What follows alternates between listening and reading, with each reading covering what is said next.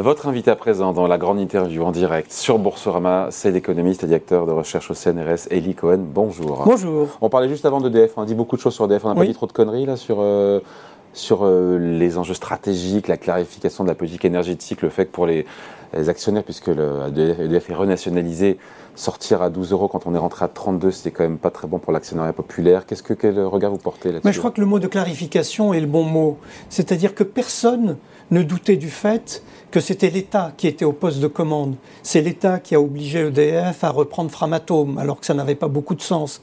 C'est l'État qui a privé Framatome de ressources pour installer le bouclier tarifaire. C'est l'État qui décidait de la politique de dividendes de fait et qui a pris près de 20 milliards d'euros de dividendes au cours des dernières années. Donc, euh, quel sens y avait-il à continuer à coter une entreprise qui en fait n'était pas une véritable entreprise? Donc, je crois que la réalité aujourd'hui, c'est que c'est l'État qui est au poste de commande, ça on le savait déjà, mais il est également juridiquement. C'est l'État qui va assumer directement toutes les décisions. Et c'est mieux ainsi. Et vu, vu la montagne d'investissement qui Alors, nous attend. Compte tenu de la montagne d'investissement qui est prévue, compte tenu de la montagne de dette et compte tenu surtout de tous les sujets qu'il va falloir trancher avec Bruxelles. C'est-à-dire, il y avait une profonde anomalie dans la situation où EDF, à cause de son statut, était empêché de jouir de la rente nucléaire, ce qui l'a conduit à, à, vendre à des prix très décotés à ses concurrents de l'énergie nucléaire, ce qui a fait que on a gonflé artificiellement la concurrence EDF, puisque EDF perdait 100 000 clients par mois régulièrement, ce qui fait qu'on a suscité toute une série de nouvelles entreprises qui, bien entendu, dès que les prix de l'électricité sont fortement montés, comme eux ne produisaient pas directement, et ces entreprises ont été soit balayées, soit ont été obligées de demander à leurs clients euh, des prix beaucoup plus élevés, ce qui faisait qu'il n'y avait aucun intérêt. Voilà. ils sont repartis. Bon, je voudrais vous parler sinon, euh, Cohen, euh, des stocks français de gaz qui sont pleins, nous a dit la Commission française de régulation de, l'énergie. On dit que c'est nécessaire, mais pas suffisant pour passer l'hiver. Quand même, il faut, être assez clair là-dessus. Hein. Bah, écoutez, euh, le gouvernement a réussi en diversifiant ses approvisionnements, c'est-à-dire en allant chercher du côté de la Norvège, mmh. du côté du Qatar. Euh, il a le GNL américain aussi. Du côté américain également, il a réussi à trouver quand même mmh. euh, des fournitures de substitution à la coupure euh, du gaz russe. Et donc il a pu reconstituer les stocks. Et donc normalement, on doit passer l'hiver sans problème. Les stocks sont là. Simplement, ce qu'on est en train de concevoir actuellement, c'est que c'est très bien d'avoir des stocks, c'est très bien de passer cet hiver, mais comment fait-on pour l'hiver prochain? C'est-à-dire quand on aura vidé ces stocks, comment les remplit-on? Alors ça, c'est toute la question de la Russie. Est-ce que la Russie, on en est durablement coupé? Donc il va falloir véritablement qu'on bâtisse euh, une situation dans laquelle on trouve durablement des Donc l'hiver 23, l'hiver 2023-2024 sera peut-être plus critique. Exactement. En matière d'approvisionnement. Euh, que l'hiver 22-23, exactement. Sachant qu'il y a encore, encore des questions sur cet hiver à venir. On se dit que les stocks de gaz vont fondre quand même très très vite. Si la deux mois normalement. On... a deux mois de stock. Et donc, normalement, on doit passer l'hiver, encore une fois, sous l'hypothèse. Sans réduction de la demande de gaz, et si l'approvisionnement russe est coupé, en supposant un niveau élevé d'approvisionnement GNL, euh, on sera, les stocks seront remplis à moins de 20% en février. Moins de 20% en février. Bah, en février, on sort normalement. Euh, oui, en, normalement, normalement. Non, mais ça, c'est l'hypothèse de l'hiver très rigoureux. Normalement, fin février, on sort. Donc, on aura passé l'hiver. Mais le problème, c'est comment on remplit après. Et, vous avez vu le gag. Hier, Poutine a dit bah, après tout, euh, Nord Stream 2, on peut le faire fonctionner euh, et donc reprendre des approvisionnements durables de gaz. Nord Stream 2, qui est la cause de tous les conflits mm. entre l'Europe et la Russie, entre les États-Unis et la Russie, puisque personne n'en veut véritablement, eh bien la farce, c'est que Poutine dit qu'il pourrait le remettre en fonctionnement. Ouais.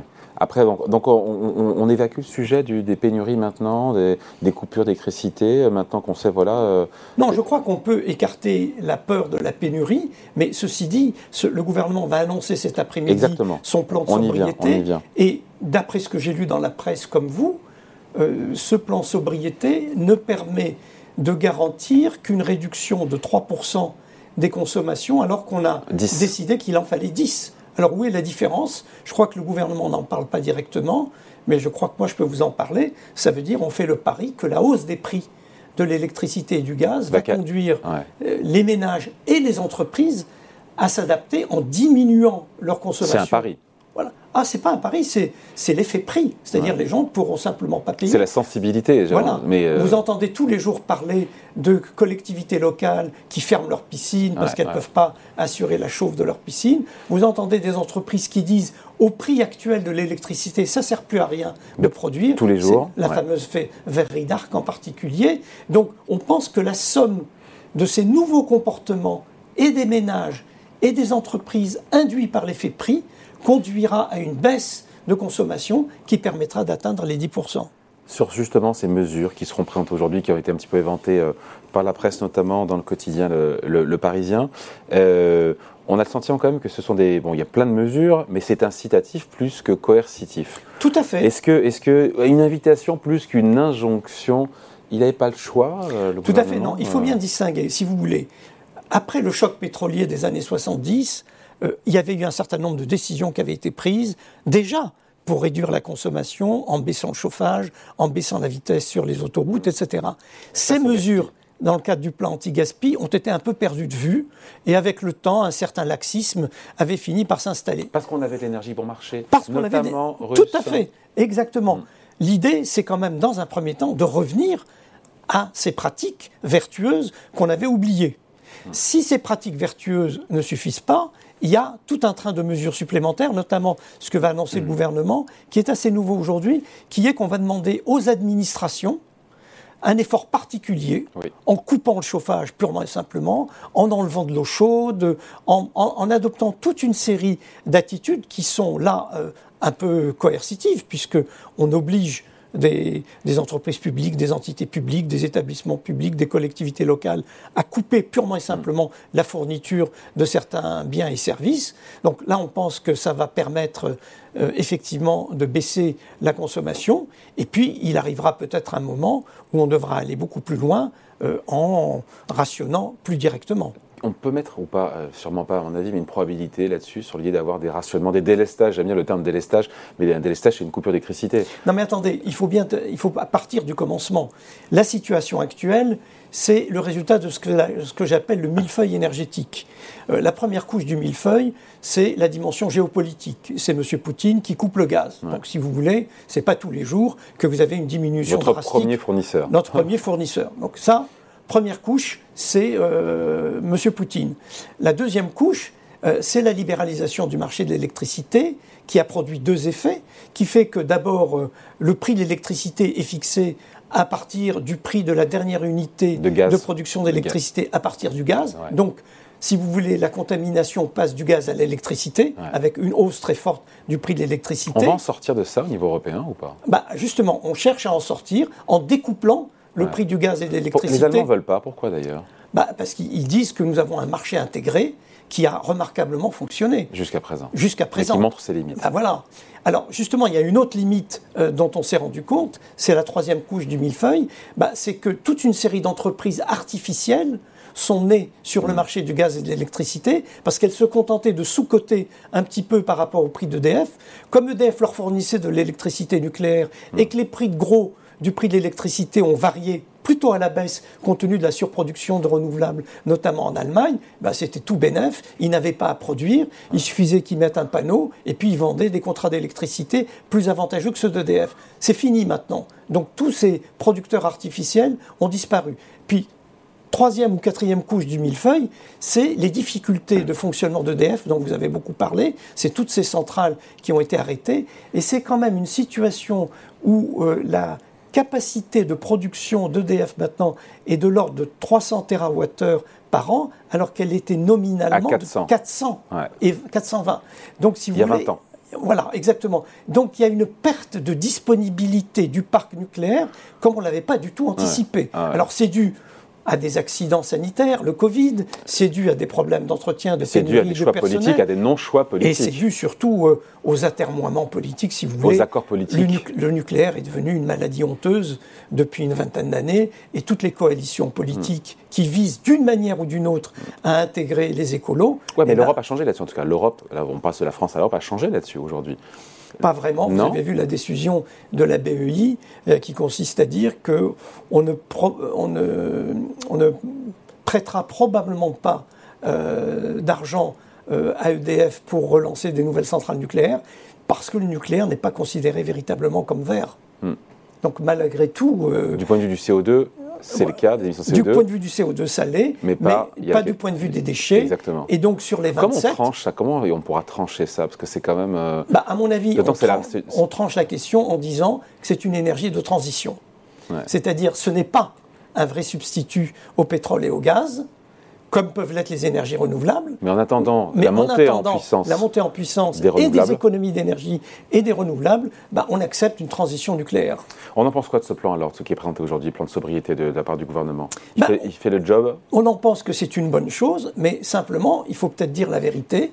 Les comportements vertueux, les éco-gestes, le caractère exemplaire des administrations, tout ça c'est très bien, mais ça ne représente qu'un tiers de l'effort. Les deux tiers de l'effort, bah, viendront du fait de la hausse des prix. Qui, qui viendra insupportable pour certains, car, qui, qui, en consommeront moins ou qui produiront moins. Alors après, la vraie question, c'est qu'est-ce que ça a comme effet, notamment sur les entreprises? Ah, c'était une question que je voulais vous poser. Ah, bah Parce que si on prend un peu, de, un peu de hauteur sur le sujet, euh, on a de plus en plus de boîtes qui nous disent qu'elles veulent quitter la France. Est-ce qu'on n'est pas en train justement, alors il y a les, secteurs qui sont très intenses en, consommateurs d'énergie, l'aluminium, le plastique, la chimie, mais euh, le risque, c'est pas dans une partie d'une nouvelle forme de délocalisation d'une partie de la production pour aller encore une fois à une nouvelle vague de désindustrialisation, alors que justement avec le Covid, il y avait cette volonté de souveraineté de recouvrer un morceau de la chaîne de valeur qui était disséminée partout dans le monde. Est-ce qu'on n'est pas en train de se prendre de plein fouet bah, vers d'autres zones du monde L'écart avec les États-Unis, j'ai ça en tête, c'est Patrick voilà. Cartus qui m'expliquait ça. Il me dit l'énergie là-bas, c'est huit fois moins cher. Exactement. Bah, la réponse est oui, ce risque est tout à fait réel. Et pour cela, il suffit de se replonger dans les années 70. Qu'est-ce qui s'est passé avec le premier et le deuxième choc pétrolier? On a décidé que, par exemple, la pétrochimie n'avait plus vocation à se développer mmh. en Europe. Et donc la production des grands intermédiaires de la chimie organique, la production des plastiques, etc., est partie. Elle a quitté l'Europe et elle est allée se localiser chez les producteurs de pétrole, hmm. sur place. Et donc on a vu cette grande vague. Euh, la question qui se pose aujourd'hui, c'est avec le nouveau différentiel de prix entre les États-Unis et l'Europe en matière énergétique, est-ce qu'on ne va pas assister à euh, un nouvel exode industriel Sommes-nous à la veille d'une nouvelle vague de désindustrialisation eh ben, selon vous Eh bien oui, la réponse est que c'est tout à fait possible parce que les États-Unis ont un véritable avantage en matière énergétique. Et la différence, c'est que les États-Unis, c'est un pays développé qui peut non seulement offrir de l'énergie pas chère, mais toutes les aménités d'une économie développée. Et donc l'arbitrage dans les localisations industrielles nouvelles va de plus en plus se faire en fonction des États-Unis. Regardez déjà ce qui est en train de se passer pour les relocalisations aux États-Unis, dans le domaine de l'automobile, dans le domaine de l'électronique. Regardez par exemple Apple qui décide de réinvestir euh, aux États-Unis. Ce mouvement risque de se développer et malheureusement, l'Europe est du côté des perdants là dans ce domaine. Avant de se quitter, Licon, juste, je disais le patron de Shell, le pétrolier, on change de sujet, mais c'est lié à l'énergie, euh, qui ouvre la porte à une taxation plus forte des entreprises énergétiques. Le patron de Shell, géant pétrolier mondial, ce qui dit d'ailleurs le patron, ce qui permet de protéger évidemment les plus pauvres face à la crise de l'énergie. Bah oui, si vous voulez, c'est toute la question. C'est euh, du bon sens pour le commun des mortels, mais ce n'est pas le discours qu'on entend dans la bouche des pétroliers. Hein. Bah, c'est toute la question des profits actuels que font un certain nombre d'entreprises et comment les qualifier. Est-ce que ce sont des profits qui sont liés à leur effort d'investissement, à leur bonne gestion, à leur développement, ou est-ce que ce sont de purs effets d'aubaine hmm. liés à une flambée des prix de l'énergie sur, le pétrole euh, Sur le pétrole, c'est une évidence. Sur les transports maritimes également, c'est une évidence. Donc, est-ce qu'on est capable de concevoir un impôt suffisamment subtil pour taxer ces super profits qui ne sont pas liés à l'activité de l'entreprise, mais à de purs effets d'aubaine. L'Europe a trouvé un système de contribution, vous en pensez quoi On en a parlé ici hier dans l'émission. Ben voilà, ben je pense que oui, il va falloir aller dans ce sens.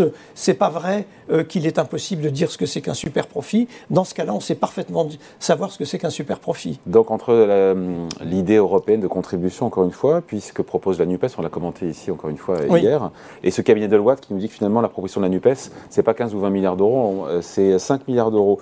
En même temps, c'est mieux que rien. Dit, voilà, vous en pensez quoi? C'est une arme à double, tranchant ou Non, je pense qu'effectivement, la NUPES a tendance à exagérer chaque fois le rendement des impôts sur la fortune, hmm. des impôts sur le capital, des impôts sur les grandes entreprises. Vous savez, euh, dans sa plus belle époque, euh, l'impôt sur, euh, l'impôt sur la fortune ne représentait que 4 milliards et demi d'euros. Donc, hmm. si vous voulez, si on, s'il y avait un gisement formidable de ce côté-là, on le saurait. Et puis surtout, ce qui me frappe, c'est que l'argent que l'État compte consacrer euh, à ses boucliers tarifaires est infiniment plus important que ce qu'il peut toucher avec ce type euh, de taxation. Ça soulagera un peu, mais quand mais le, le montant s'élève à 45 milliards, si ah, c'est du brut, 45 milliards, on a oui, 16 milliards. Oui, oui, bien entendu, mais au total, quand vous voyez ce que ça coûte euh, à l'État, ce que ça représente comme dépenses nouvelles, etc., on est loin du compte. Non, les 45 milliards, c'est si vous ajoutez également ce qui s'est passé euh, l'année dernière, c'est l'année dernière plus l'année prochaine. Ah oui, oui, en cumulant sur deux, en cumulant sur deux, ans. Donc c'est quand même une sortie budgétaire particulièrement importante. Bon, puisqu'on parle de budget, c'était pas prévu, mais euh, les déficits publics, la France, c'est un sujet ou pas de se dire que le gouvernement. on avait le MEDEF qui n'était pas content, le patron du MEDEF qui est un petit peu rétro-pédalé en disant que malgré tout que.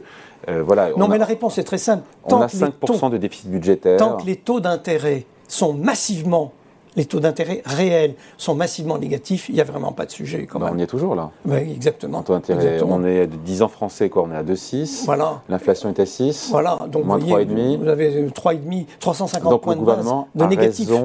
De... C'est pas qu'il a raison, mais si vous voulez, dans une situation de difficulté, euh, quand il y a une urgence sociale, quand des marges de manœuvre pour la réduction de dépenses sont limitées ou prennent du temps, comme avec la réforme des retraites, qu'on ait recours à de l'endettement pour faire face à une difficulté et pour prévenir des conflits sociaux importants, c'est pas totalement injustifié. Merci d'être passé nous voir. Eli Cohen, donc économiste, acteur de recherche au CNRS, invité à la grande interview en direct sur Boursorama. Merci. Merci, au revoir.